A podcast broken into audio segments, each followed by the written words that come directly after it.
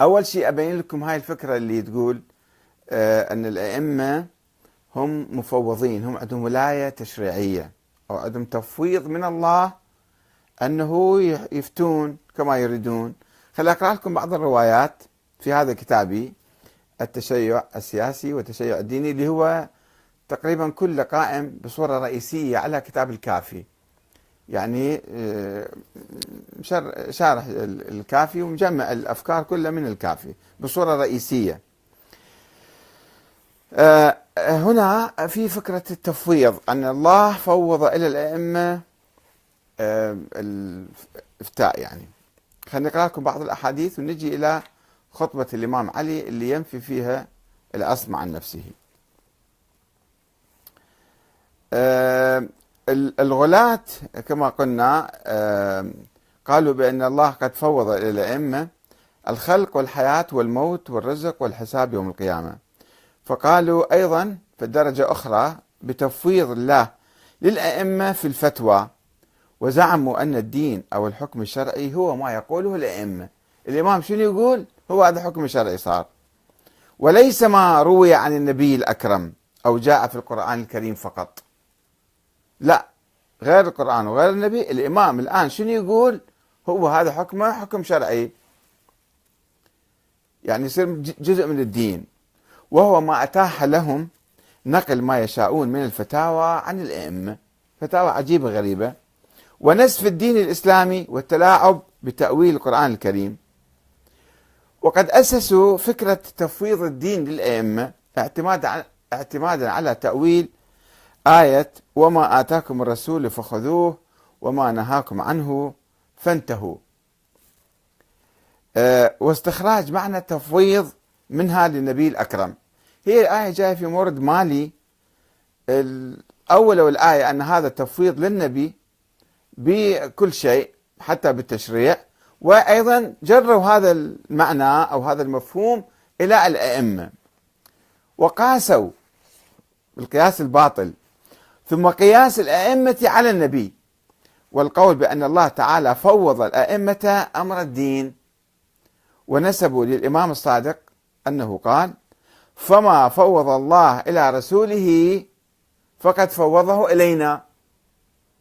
هذا حديث مروي في الكافي.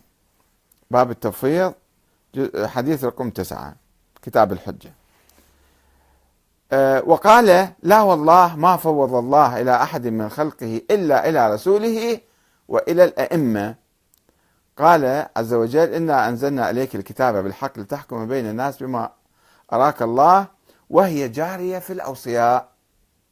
هذه الرواية موجودة بالكافي.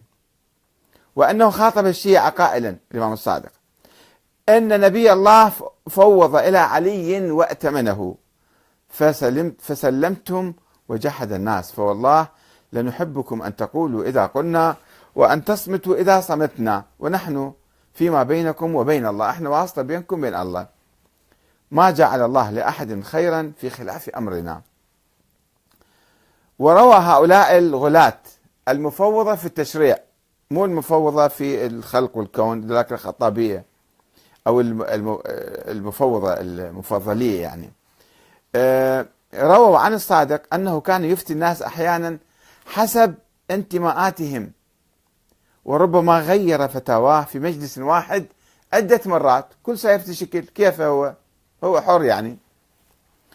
وأنه, وأنه كان يقول إن الإمام إذا أبصر إلى الرجل عرفه وعرف لونه وإن سمع كلامه من خلف حائط عرفه وعرف عرف ما هو عنده مثل علم الغيب يعني. إن الله يقول ومن آياته خلق السماوات والأرض واختلاف ألسنتكم وألوانكم إن في ذلك لآيات للعالمين. وهم العلماء. علماء يعني الأئمة. فليس يسمع شيئا من الأمر ينطق به إلا عرفه. ناج أو هالك. أي واحد يتكلم كان مؤمن لو كافر هو يعرفه فلذلك يجيبهم بالذي يجيبهم ويجاوب حسب ما يريد. وأنه قال آه أحاديث أخرى. فواحد يذكر أحد الغلاة الخطابية موسى بن أشيم اسمه يقول كنت عند أبي, أبي عبد الله.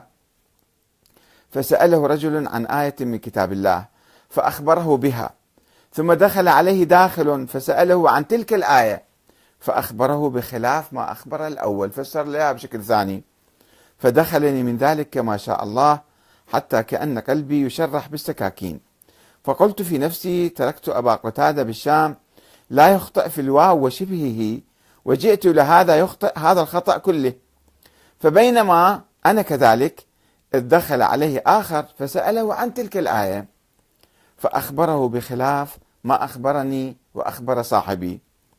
فسكنت نفسي فعلمت أن ذلك منه تقية. قال ثم التفت ثم التفت إلي.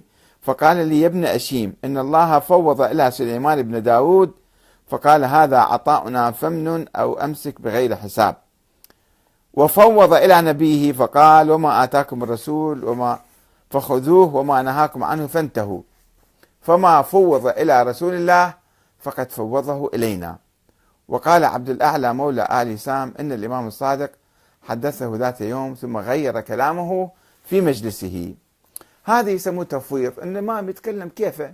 يجاوب أي واحد يفسر القرآن مثل ما يريد. كل شيء يفسره شكل. هو مفوض له. هو حر يعني. طبعا هذا كله ادعاءات يعني افترضوا ليروها عن الإمام الصادق. حتى لو صحت هذه الرواية عن الإمام الصادق هو الإمام الصادق يقول لي لا تقبلوا من عندنا كل رواية. فكروا فيها شوية. عرضوها على القرآن. مو كل شيء تصدقوه بسرعة. فهنا آه، الكلام أنه على أي أساس الإمام يقول أنا مثلا امتداد لل آه، للنبي أو ما فوض إلى إلى النبي فوض إلينا. كيف؟ ما هو الدليل على ذلك؟ من أنت؟ وما هو الدليل على أنك امتداد للنبي؟ هذا السؤال لازم أطرحه يعني. يعني قبل ما ناخذ حتى من الإمام الصادق أو أي واحد شخص يقول أنا امتداد للنبي. الآن يجيك واحد يقول لك أنا المرجع الفلاني أنا امتداد إلى الله. وامتداد إلى النبي وامتداد إلى الأئمة. وش ما أقول لازم تقبل كلامي. يقول أنت منو؟ شلون تثبت نفسك وتربط نفسك بالأئمة أو تربط نفسك بالله تعالى أو بالنبي؟ وبعدين شنو دليلك؟ يعني هذا السؤال منطقي.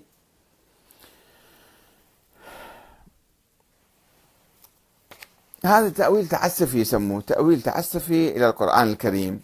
وفي طبعا أحاديث كثيرة في هذا الموضوع.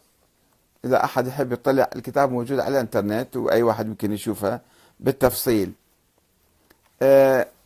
إلا أنه في نفس الكافي أيضا في أحاديث الإمام الصادق يتبرأ من هاي النظرية. نظرية